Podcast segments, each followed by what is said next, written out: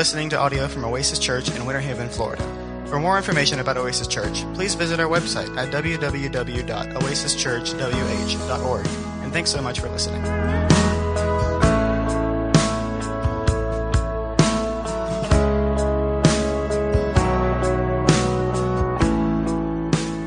Good morning.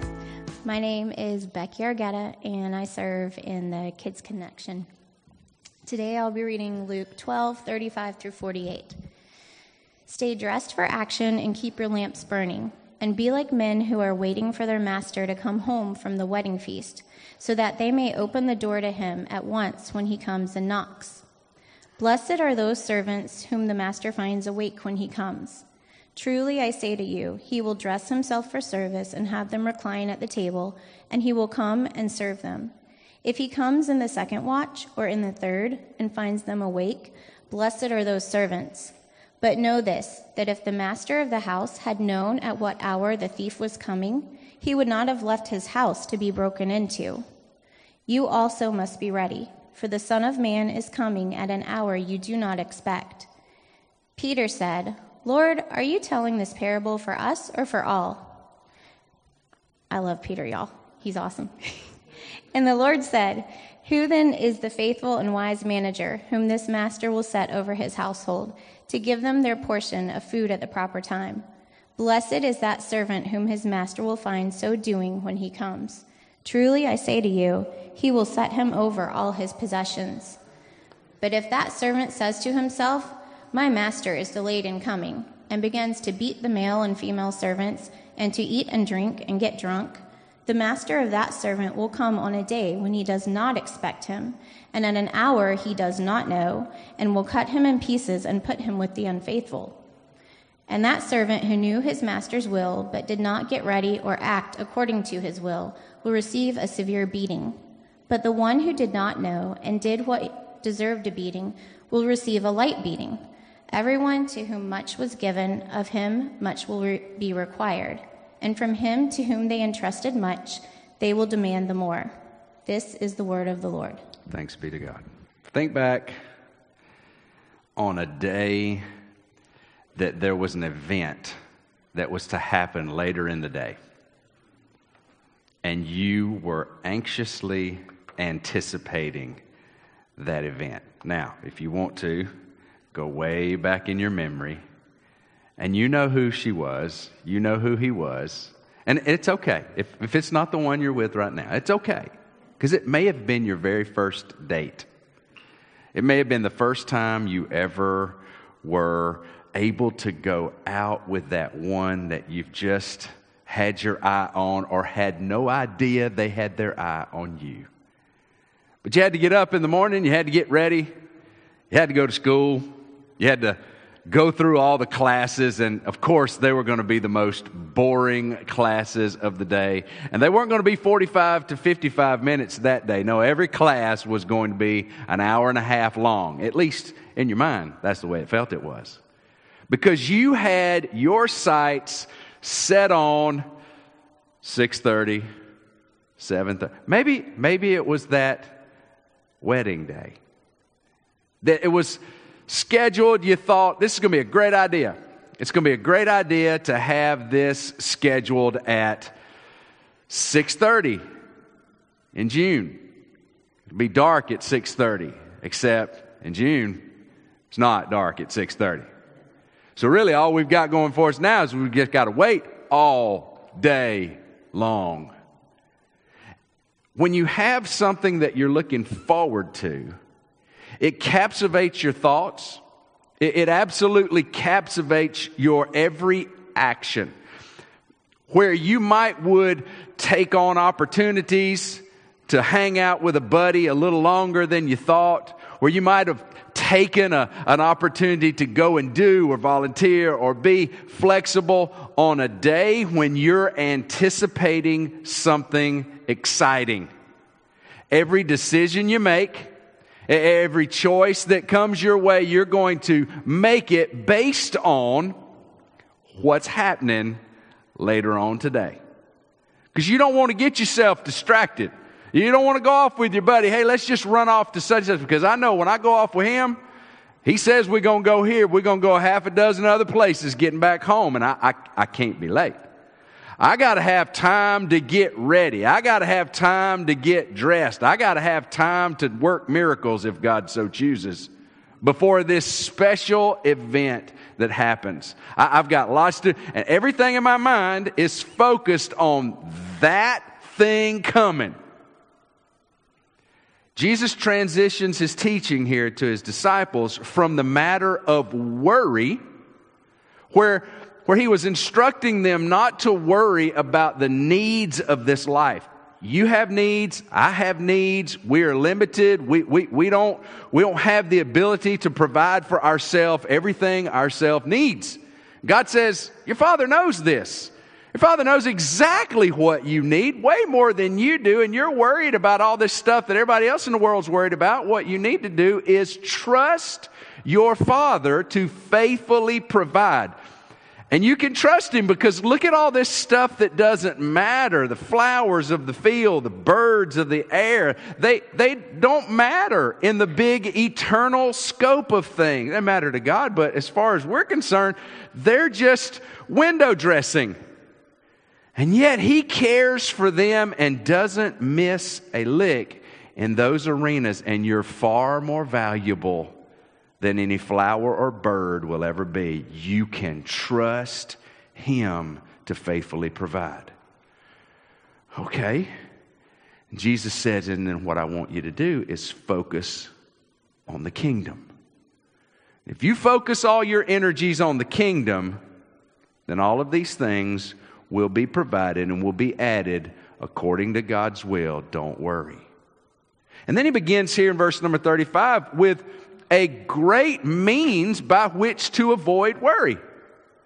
He gives them the, the perfect answer to how in the world am I going to not worry about these things that I need right now because I need them right now. He says, I'm going to tell you, get your eyes on the things that are to come. As we read in these few verses, we're going to find Jesus talking about things that, that these disciples hadn't heard of before. And Jesus was famous for doing that.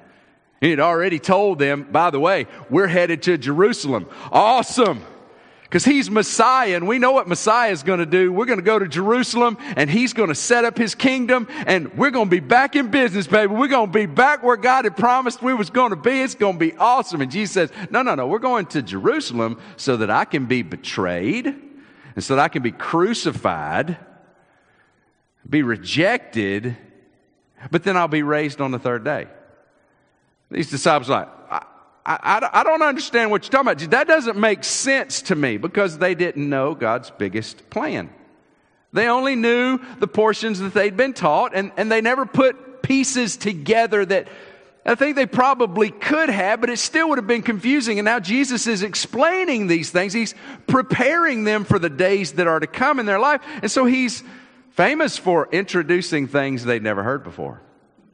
And so now Jesus does that again when he starts talking about a future in which the Master, the Son of Man, will return. And I think probably as he begins talking about this in the disciples' mind, they're beginning to go, I wonder if he's talking about that return from the dead that he's mentioned. Maybe that's what he's saying. Actually, what Jesus does is he begins to give them a glimpse, glimpse into the future. Now, I know that, uh, that most every Sunday, that, uh, that Larry and Johnny Jordan, they were here last week. Wasn't that cool that they were able, felt, felt good enough to come back last week? That was awesome. And I have every confidence that they watch every week. So I feel like they're watching online right now. And Larry has made it a point every time I see him to encourage me how excellent it would be for us to do a study on the end times. And I have, for many, many, many months, tried to kick that can down the road. And so, what I'm going to say is, is that right here, Jesus talking about it, and I realize I'm probably going to have to spend some time in the days to come to kind of tie all these things together. So, I probably will be delving into some prophecy in the days to come, but don't watch your, you know, your watch. Probably watch your calendar on that, right? Because I got to get ready for it. But what Jesus is doing, he's giving them a glimpse of things that they have only heard about as they sat in synagogues and listened to the, the teachers read from the prophets like Isaiah and Jeremiah and Ezekiel. And then hearing in Daniel about this Son of Man and, and, and, these, these events that come in and around what they were very familiar with, what was called the Day of the Lord. And so they were anticipating something in the future where, where God would ultimately bring all things together according to his plan, but they had it in their mind that's what Jesus was here to do now. And Jesus like, no, no, no. Let me just give you a glimpse of the future so that you can get your eyes locked, and that's going to help you to not be distracted by the things going on around you that you want to worry so much about. Jesus says, I want you to be prepared for the things that are to come. Isn't that the Boy Scout motto? Uh, motto? Be prepared. You, you, you can't be prepared if you still need to get prepared. Is that right? Of course. We're fortunate in Florida. The storms that we need to get prepared for take several days, sometimes a week or more to get here. And we still wait till the day before to go try to buy water that everybody else has bought. So we, we get a little lazy in Florida because we got time. You're in an area of the country that deals with tornadoes, you don't have that luxury. You got to be prepared.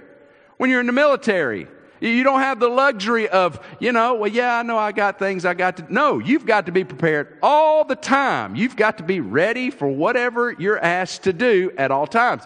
Jesus says, get your focus on the kingdom, get your mind on what's to come, and you can put all your eggs in the basket of what I've called you to do. He's going to show how that we can focus our attention on the future, but allow that to dictate how we operate today. He's going to say three things. He's going to say, stay ready. He's going to say, keep watching. He's going to say, remain faithful. Stay ready, keep watching, remain faithful. Verse 35.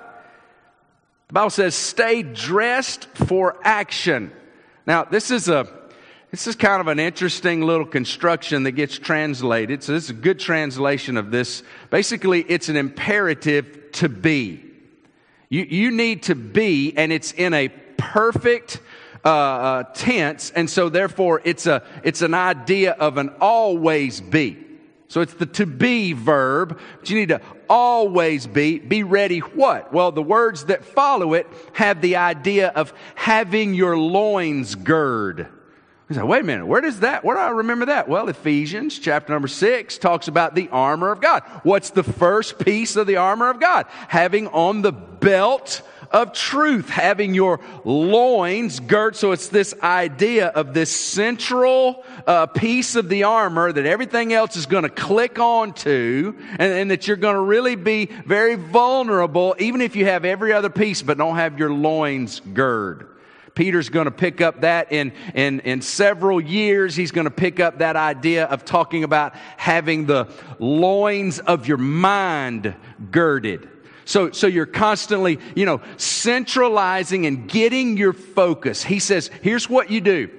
If you're going to avoid worry and you're going to keep your, your mind stayed on the kingdom, then I want you to get your focus on the future that is to come and stay ready. How did they gird their loins? Well, they didn't wear pants in those days. Everybody wore robes. Men wore robes, women wore robes. They looked a little different. They, they, you know, accentuated themselves differently, but they all had these flowing robes. Well, it's difficult to do any type of, of, of manual labor or any type of athletic activity if you have these flowing things around your legs. It's just hard to be active. I think about those girls that went to the very conservative Christian schools back in the 60s and 70s and 80s that had to play basketball in gauchos. You know, those are those pants that, you know, were basically a skirt with a split in the middle. I'm like, man, those poor girls, they're having to work harder than everybody else because they're playing in all that cloth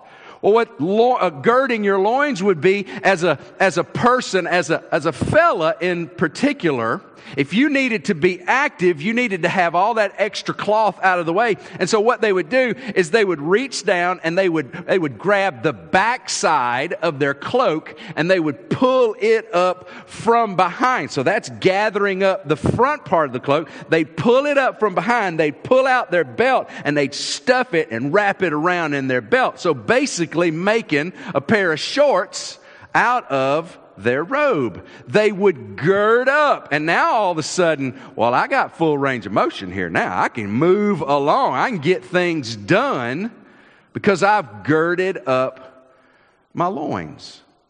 Jesus says, stay ready. Now, Chad Jones uh, coached Uh, does coach middle school basketball, had opportunity to help him for a couple of years. One of the things he kept driving into those middle schoolers was to stay in a ready position. I mean, knees bent, ready to go. I'm sure Owen, he's still doing that. He's talking about being in a ready position because if you're just kind of standing around, you know, you're just hanging out. Guess what's going to happen? Opposing team going to blow right by you because why? You're not ready. You're trying to catch up. You're trying to, to, to react instead of being prepared. Jesus says, you, you don't have to worry about the things that you need today if you will just simply stay ready in, in, in matters of the kingdom. If you'll just keep yourself focused, if you'll just keep yourself engaged with the master, you can stay ready. You be ready for whatever challenge, for whatever difficulty, for whatever activity you have coming up. You'll be ready to go. So stay ready. And then he moves to another illustration talking about preparedness and readiness. He says, and keep your lamps burning. It's like the idea of, again, in hurricane season, you need to make sure not only that you have a flashlight, but what do you also need for that flashlight? You need batteries. Batteries that you bought five, six, seven years ago might not be sufficient for what you need in the storm. That's why Duracell started putting those little checkers on there that you could check, you know, start out with the package, then on the battery, and then they started making them where they would last a longer because those things run out. So you got to be thinking ahead. Not only do I need a flashlight and I need batteries, but I need fresh batteries so that they will last a long time. Well, for these guys, they didn't have flashlights or batteries, but they did have little clay lamps with wicks that held oil. The idea here is that you have enough oil to last as long as you need. For them on a daily basis, they may think, you know, they would look into their, they would look into their little uh, clay lamp and they would go, ah, I got, you know, I got a fourth of a fourth of a pot here. I'm good. I mean, we're going to bed here in a little while. I'm gonna blow this lamp out. No big deal. I can get some more tomorrow. Basically, the way we operate with our fuel tank. We look at it and we say, yeah, 20 miles till empty. Where I got to go? You know, you know, you work that thing down to four miles and, and then be worrying about where you're going to run into the next Wawa. Right. So, hurricane comes along. What are you doing? You're filling that tank up. I mean, it doesn't matter if you've got three quarters of a tank. You're going to get in line. You're going to fill up that tank. Why? Because if power goes out, you don't know how long it's going to be out. And, and you know, if you've gone through a, a, a hurricane, a long time hurricane, I, I can only imagine. I hear stories that, you know, when, when power's out for a long time, gets hot real quick and, and hot for a long time will drive a man crazy. And so it's pretty nice to be able to go out and get in the car, turn the AC on high, right? And let that thing blow. Some of y'all who went through, I think Charley came through, and y'all probably blew a lot of cold air. So you're glad you have it. You're prepared. Jesus says, stay in a ready position. Be ready for whatever God calls and whatever God allows and gives you the opportunity, kingdom wise, be ready and have enough oil to hang and do no matter the time of the day. Stay ready. A ready servant is always ready. I'm telling you, y'all have got a bright pastor. He's a wordsmith. A ready servant is always ready. A ready servant doesn't have to be looked for. I mean, think about folks that maybe you've, maybe you've had a team of people at your work.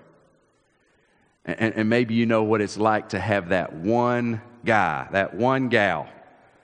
Everybody's always looking for. We're trying to get this thing done. Like, well, where, where's so and so again? I don't know. They went make a call or something. I don't know in their bathroom again. They say, look, well, where? A ready servant doesn't have to be searched for because they're always ready. They're ready to represent and serve his or her master. They're always on duty. Now, the, the idea is not that you never sleep, that you never take vacation, that you never, you know, just breathe a minute. But the idea is that you never get out of your focus, even when you're resting. If you're resting and something comes, you're ready to get up and go. It, it, it, doesn't matter if you're on vacation, you stay the person that you are. You stay the follower of Jesus that you are. You just don't have to punch the clock this morning. You get to be ready in a more relaxed environment. It's, it's the idea that we're always on duty. We're always ready. I think about people who, uh, we, this morning I had some golf balls handed to, Gabe Steve, said he was a golfer, so I, I had a, a set came in the mail. It's just a few. There was a time when I played more golf. I don't play hardly at all now, ever. There was a time that I played, and there was a time that I had my clubs in the back of my car. You know why? because you never know when somebody was going to say, Hey, you want to go try to get nine in?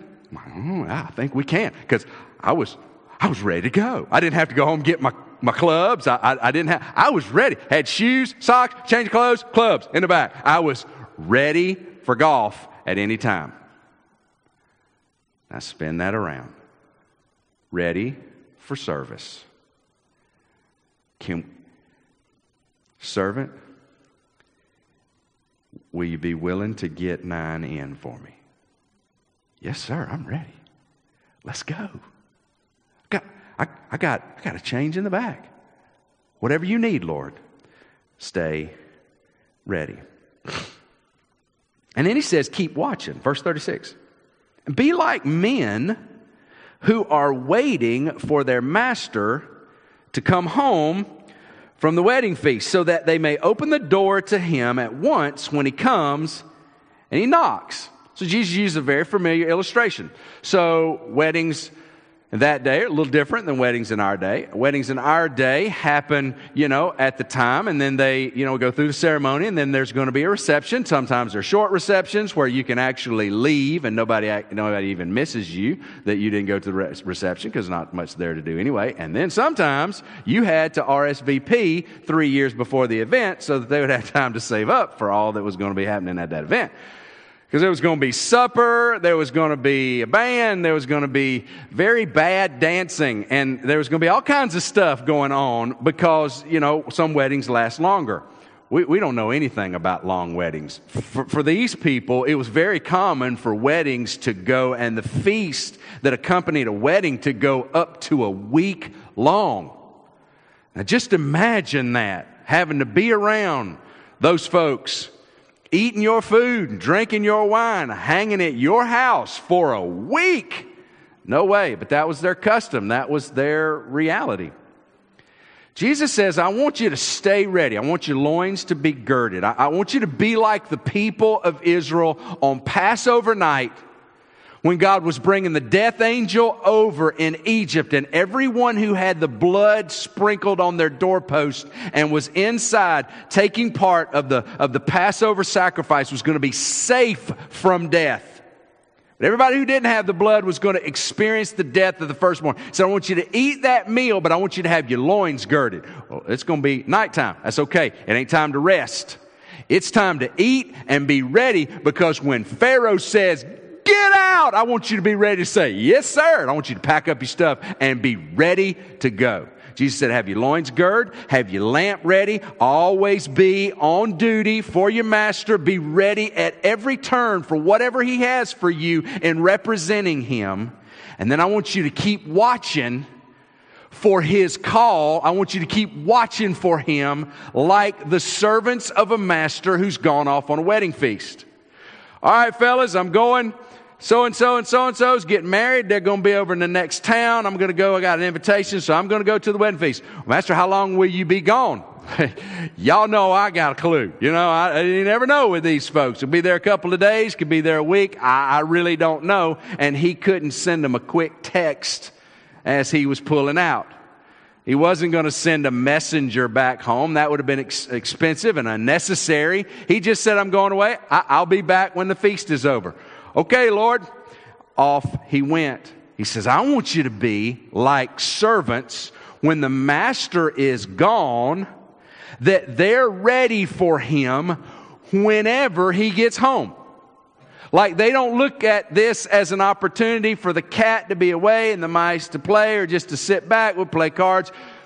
I listen, uh, you know, sometimes I love, I just, I love imagining what it looked like. My wife talks about her and her brother. They knew what time that their mom got home, got off work and would have to get home. There were chores they would have to do. I just, I like to imagine her and he just, you know, going nuts with the last 15 minutes to spare. You know, we got to do an hour's worth of work in 15 minutes, throwing and doing and making it happen and then making it look like we were, we were done with, well, we were done with this a half hour ago, mom. I was glad to see you home, you know? So he's like, I want you to be like servants who know you're gone, but know that you could return at any moment. Nothing more embarrassing than the master to come home and knock on his door and to find his servants have locked the door and they're all in bed asleep. Now I got to figure out a way to get into my own house. I got folks who were supposed to be doing this. One author that I read behind said that if Jesus may have even been talking about the master going to his own wedding feast and then bringing his bride home from the wedding feast. I thought that's a pretty good example. You bringing your bride home, you're like, I expect y'all to be ready when I get there, right? I expect to open my own door to my own house. Jesus said, I want you to be like those servants who are ready no matter what. And he says those servants are going to be blessed in verse 37, who keep watching, who keep alert, who stay ready. They're going to be blessed when the master finds them awake when he comes. And then he says something absolutely unimaginable to these listeners. He says, Truly I say to you, when this master comes and finds his servants waiting faithfully for him, waiting and, and ready to serve him, he, the master, will dress himself for service and have them recline at the table. Who? The slaves, the servants and he will come and serve them. This was, this was unheard of for these people listening. They'd never heard of any master coming in and saying, you know what, let me serve y'all. Anybody watch the series Downton Abbey? So have I. Now, it, it, wasn't so bad, but it was, it was long, okay? But the one thing that was certain about it, and for all you guys out there that are trying to take my man card, listen, I was living graciously, okay? One thing that I noticed was that when the, when the royals or the, the whatever you call them, Kathy, whatever they were, the nobles, when they would come into contact with the servants, I mean, some of them would even try to have like common conversations with them. You know, like, hey, how you doing? Can I sit down here with you? And they were like, no, you can't sit here. This is our table. You got the table upstairs. You got the bell you got to ring. We got to come up there and serve you. You can't sit down here, have bowl cereal with us. You cannot do that. It's not proper. Well, multiply that, and that's what these hearers were hearing. Wait. You telling me the master of the home is going to come home and he's going to do what?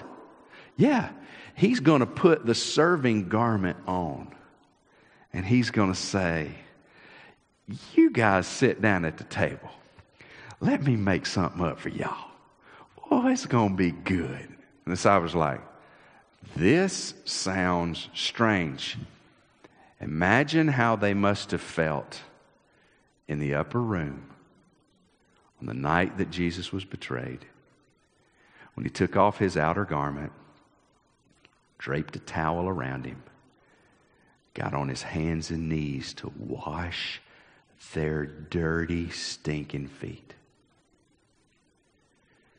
But they're hearing about this notion. A master serving the slaves? Yeah. Blessed are they who stay ready who continue to watch, who are remaining faithful and are, are active about what they've been called and set apart to do. Because when the master comes in, he's going to be so excited about their faithfulness that he's actually going to serve them. But they got to keep watching verse 38 because if he comes in the second watch or in the third watch and finds them awake, blessed are they. What, what's he saying? He's saying for, for them to be ready, they got to be prepared for a long night. Now, the Romans and the, and the Jews, they had different uh, numbering allocations for, for how they uh, uh, determine like time blocks in the night shifts, if you will, for those who would watch for enemy uh, combatants coming toward them. They would have the first watch, the second, the third, if you were Roman, the fourth watch. If you were a Jew, it would have been the first, second, and third. We're not sure which one Luke was referring to. But what he's saying is, is that Jesus is saying he could come anytime, generally speaking, between 9 p.m and 6 a.m.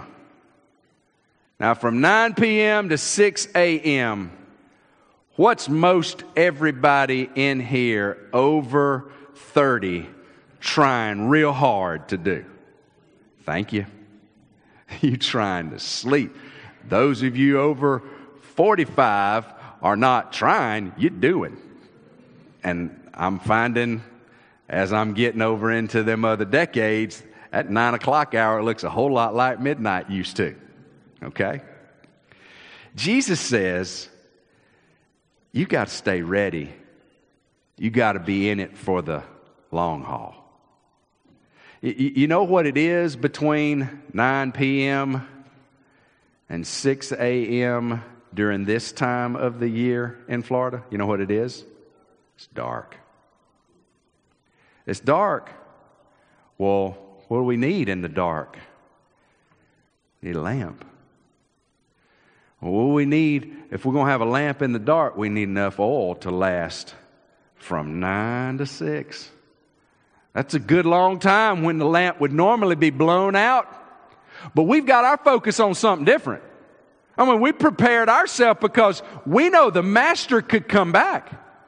And we know that we have no idea when he's going to get back. We have no idea when he's going to look at those folks and say, you know what? The party's been fun. I got to go home. I got to get some rest.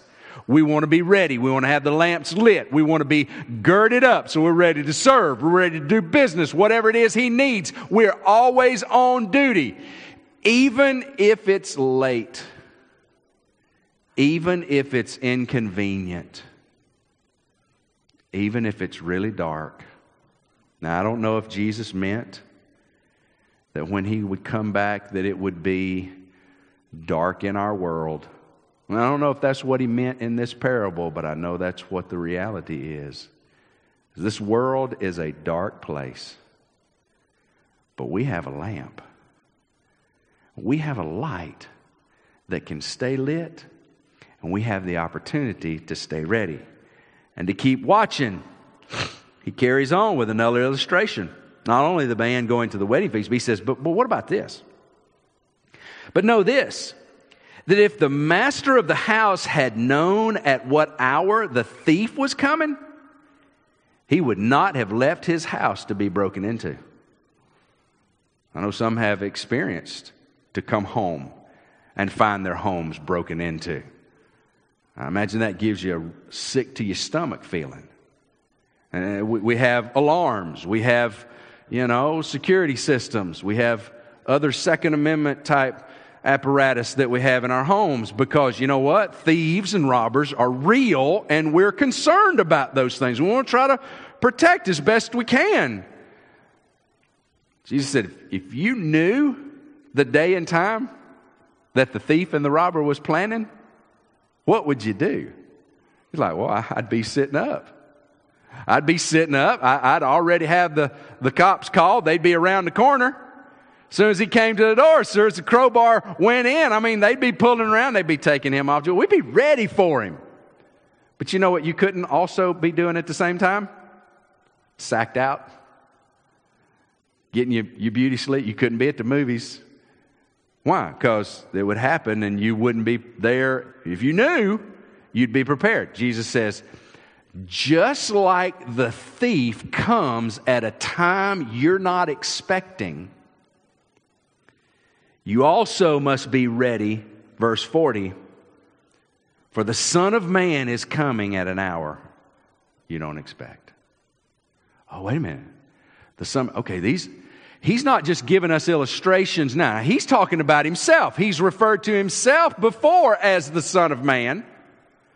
Now, now he's talking about the Son of Man returning. Jesus, what, what are you talking about? I'm talking about staying ready. If you're a follower of mine, you need to be ready all the time, always on duty, always watching, knowing that he could come back. And what's he looking for? He's looking for his servants to be busy. He's not looking for his servants to be done. The work won't be done. He's looking for us to be busy, to be faithful, to be ongoing and ready for his return. It'll come at any time. And then Peter goes, Lord, are, uh, you, are you talking just to us? Are you talking to everybody? Are you talking just to your followers? Are you talking to everybody? We're, we're kind of confused. You're talking about returning. We didn't know you was going away. And, and, and what, what is it that you're talking about? Jesus doesn't answer him directly. But he gives him another parable illustration about faithfulness. The Lord says, Who then is the faithful and wise manager whom his master will set over his household? to give them their portion of food at the proper time. The manager, the chief servant, when the master's gone, he's, he's given the opportunity to serve the other servants, to provide for their needs, to, to give of what is the master's to the other servants. Blessed is that servant whom his master will find so doing when he comes. Truly I say to you, he will set him over all his possessions. When the master comes back, and he sees that the, that the, the steward of the other servants has been faithfully serving them, then he will bless that servant by giving him more responsibility.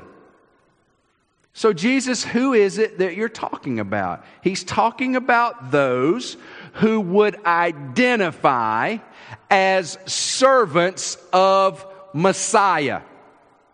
Now, in the crowd, who would consider themselves servants of Messiah? The answer to that question is everyone. Who is in the crowd? Well, you've got those that are curious. You've got those that are convinced. And then you've got those that have rejected that this man is Messiah, but still saw themselves as servants of the real Messiah whenever he shows up. But I'm not following this Jesus because that's not the one. So everyone in the crowd considered themselves a servant of God. Some weren't sure about Jesus being Messiah, some were convinced he was, some had wholly rejected. Jesus says when the master returns, the ones he finds being faithful, having faith in him, having uh, received his word and, and, and are faithfully putting it to practice in their lives and are faithfully walking with other servants of his, then he will bless and reward them for their faithfulness. Who could this blessed servant be in the crowd? Any one of them. It all depended upon whether they were faithful, having embraced Jesus, and were they faithful in serving him? So he says, they'll be blessed. But, 45, but if that servant says to himself, My master is delayed in coming, and begins to beat the male and female servants, and to eat and drink and get drunk, the master of that servant will come on a day when he does not expect him and at an hour when he does not know, and will cut him in pieces and put him with the unfaithful. Cut him to pieces. Let that sink in. You say, what did Jesus mean by that? He meant cut him to pieces. You say, that just doesn't sound like something Jesus would say. It is something Jesus said. He said it in Matthew. Matthew recorded it too. What is Jesus saying? Jesus is saying that when the master returns and finds someone who identified themselves as a servant of Messiah, but had rejected the Messiah, and did their own thing, which was in complete opposition to the calling and the ministry and the, the, the, the work of Messiah. When Messiah comes back, he's going to look at that one and he's going to reject that one as a servant.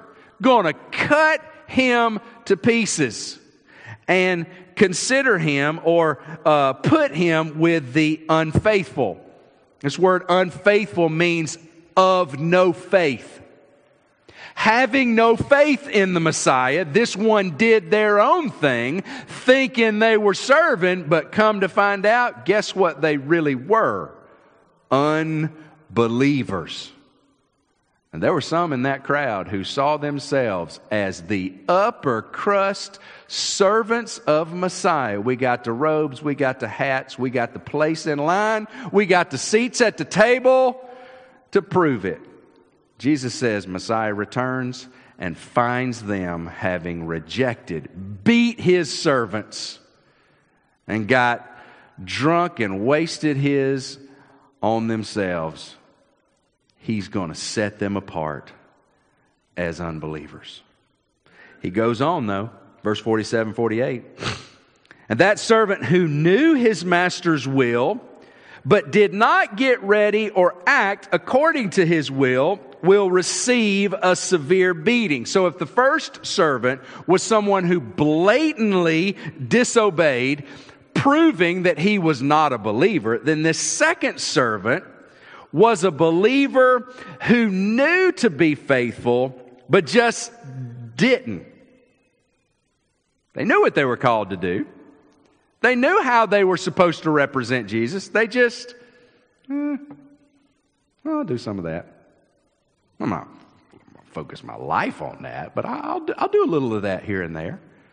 This one, he says, will receive a severe beating. Now, within the illustration, obviously, you know, Jesus is not talking about cutting people up, literally, but the, the, the figure is making the point of complete destruction. This one is receiving a severe beating, but they're not being put with the unfaithful.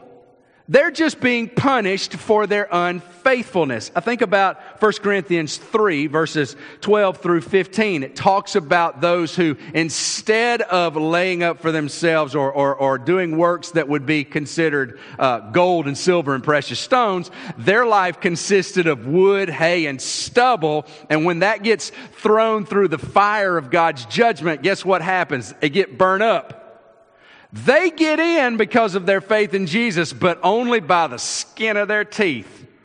They got nothing to show for it, and they suffer severe loss of reward. Well, I'm in, but only by the grace of God that I don't even have anything to offer Him out of faithfulness. These are the servants that knew to do and just didn't. This, this is where those of us who are followers of Jesus, we need to perk our ears up. We need to listen because we can get really distracted by the stuff going on in this world. Jesus said, I want you to keep your focus on the kingdom. I want you to keep your focus on the return of Christ. I want you to stay busy. And I want you to work. And I want you to be faithful. This last one, but the one who did not know and did what was deserving a beating will receive a light beating. Well, this is the, the person who has faith in, in Jesus, but I think hasn't been discipled. Whose fault is that? Ours. They hadn't been discipled, they hadn't been trained, they don't know what to do. But just because you don't know what to do doesn't mean your actions weren't unfaithful. Well, they too will suffer loss, but it won't be nearly like what the one who knew to do. Because Jesus says, because everyone to whom much is given, of him much will be required, and from him to whom has been entrusted much, much will be demanded. Jesus is talking about how we live today based on what our attention is on, so that when he returns, He'll find us active. He'll find us ready. He'll find us prepared and busy and faithful. I wrote down, I don't have time to flesh it out, but I wrote down about being faithful broadly and narrowly. Broad faithfulness means just representing Christ. Just every we, uh, everybody has the same kind of uh, of arenas. We got the home, we got our communities, we've got our you know our schools, our work, our our, our neighborhoods. So it's just it's just representing Jesus wherever we're at. But then we've got that narrow faithfulness where we know how God has gifted us uniquely for the purpose of using that gift in order to bring Him glory, in order to represent Him well, in order to let our light shine in that particular area of gifting, spiritually speaking. He wants to see us broadly faithful, but He also wants to see us narrowly faithful. Because that's what He wants to to find us doing when he returns so that he might gird himself up and have us sit down and let him make us up something for his glory and for our blessing. Stay ready, keep watching, remain faithful. Personal application. What are you most ready for right now? Uh, be honest. Like, what are you most ready to do right now? If, if it's the golf clubs in the back, be, be honest about it in your heart. You don't tell me. If it's, you know, whatever it is, if it's vacation, if it's a, you know, if it's an activity, if it just what, it could be a nap. What are you most ready to do? What are you most ready to change any other plan or adjust it? If I have an opportunity to this, then I'm going to, I, can tweak this over here. I'm going to jump on that. What are you most ready to do? Jesus says, I, I want you to be most ready for me. Not just my return, but to serve me. I want you to be most ready to reflect me. You got a decision to make? Awesome. I want you to be most ready to make that decision on the basis of how that's going to reflect on me. Uh, you, you, you got a, a thing to do? I want you to do that thing in such a way that it reflects on me. You got a, a, a, difficult conversation you need to have someone, I want you to do it in a way. Be ready to do that in a way that's going to reflect most positively on the gospel and on me. Second question How much time of your day is actually spent considering the at any moment return of Jesus? Like, when was the last time you thought, you know what, Jesus could come back like before the hour's over? Because I think what he's saying is, I want you all to think that way. I want you to, I want you to be constantly not anxious about daddy coming home and not having a grass cut. I want you to be eagerly anticipating. I want you to be not so heavenly minded that you're of no earthly good. That's, I mean, that's funny. I want you to think about the fact that I could, I could be right here on the, on, on the turn of the half hour and to let that motivate you to keep watch, to keep active, to keep faithful. The last question How is your faithfulness as a follower of Christ right now in representing Jesus both broadly and narrowly? Are you representing Jesus broadly? Is it, is it just happening naturally at home? Is it just happening naturally at work, school, play? You know, where, wherever you're at. Is it, just, is it just happening? Where you're being faithful to Him, you're letting your light shine? If it's not, we need to adjust that. We need to confess that as sin. We need to get our focus on the right things. We need to stop worrying about the other stuff, get our attention on Him.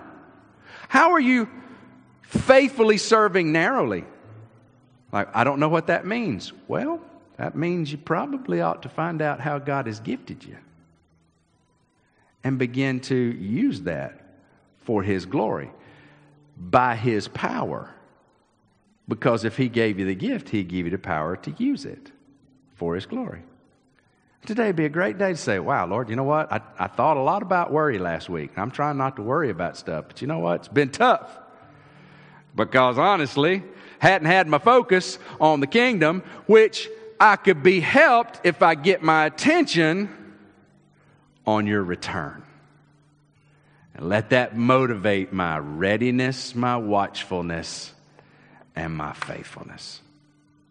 Wouldn't we love to, to, for Him to find us busy? Wouldn't, we lo- wouldn't it be awesome to have Him say, Sit down right there. Let, let, let me make you something. Let me serve you. He's got a history of doing that, and he wants to keep on. Some of it depends on our faithfulness, all of it depends on his graciousness. And it all begins by faith in Jesus crucified in your place and mine and raised from the dead, victorious over sin. Amen? Let's pray. Father, we thank you for the day. We thank you for your love. We thank you for your faithfulness to us. When we are unfaithful, and that is most of the time, you are always faithful. You're always good. God, help us to recognize where we need to get ready. Give us the courage to be ready and stay ready God, help us to be reminded that your, turn, your, your return is at any moment. And that we need to be watching.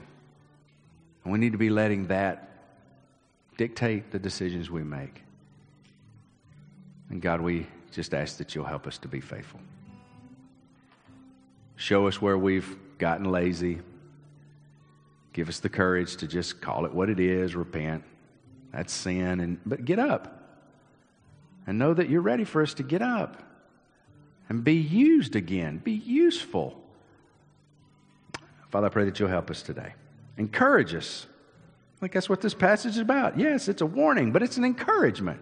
Help us, Father, to be encouraged by your faithfulness, that we too might be. We love you and we thank you. First, in Jesus' name we pray. And everybody said,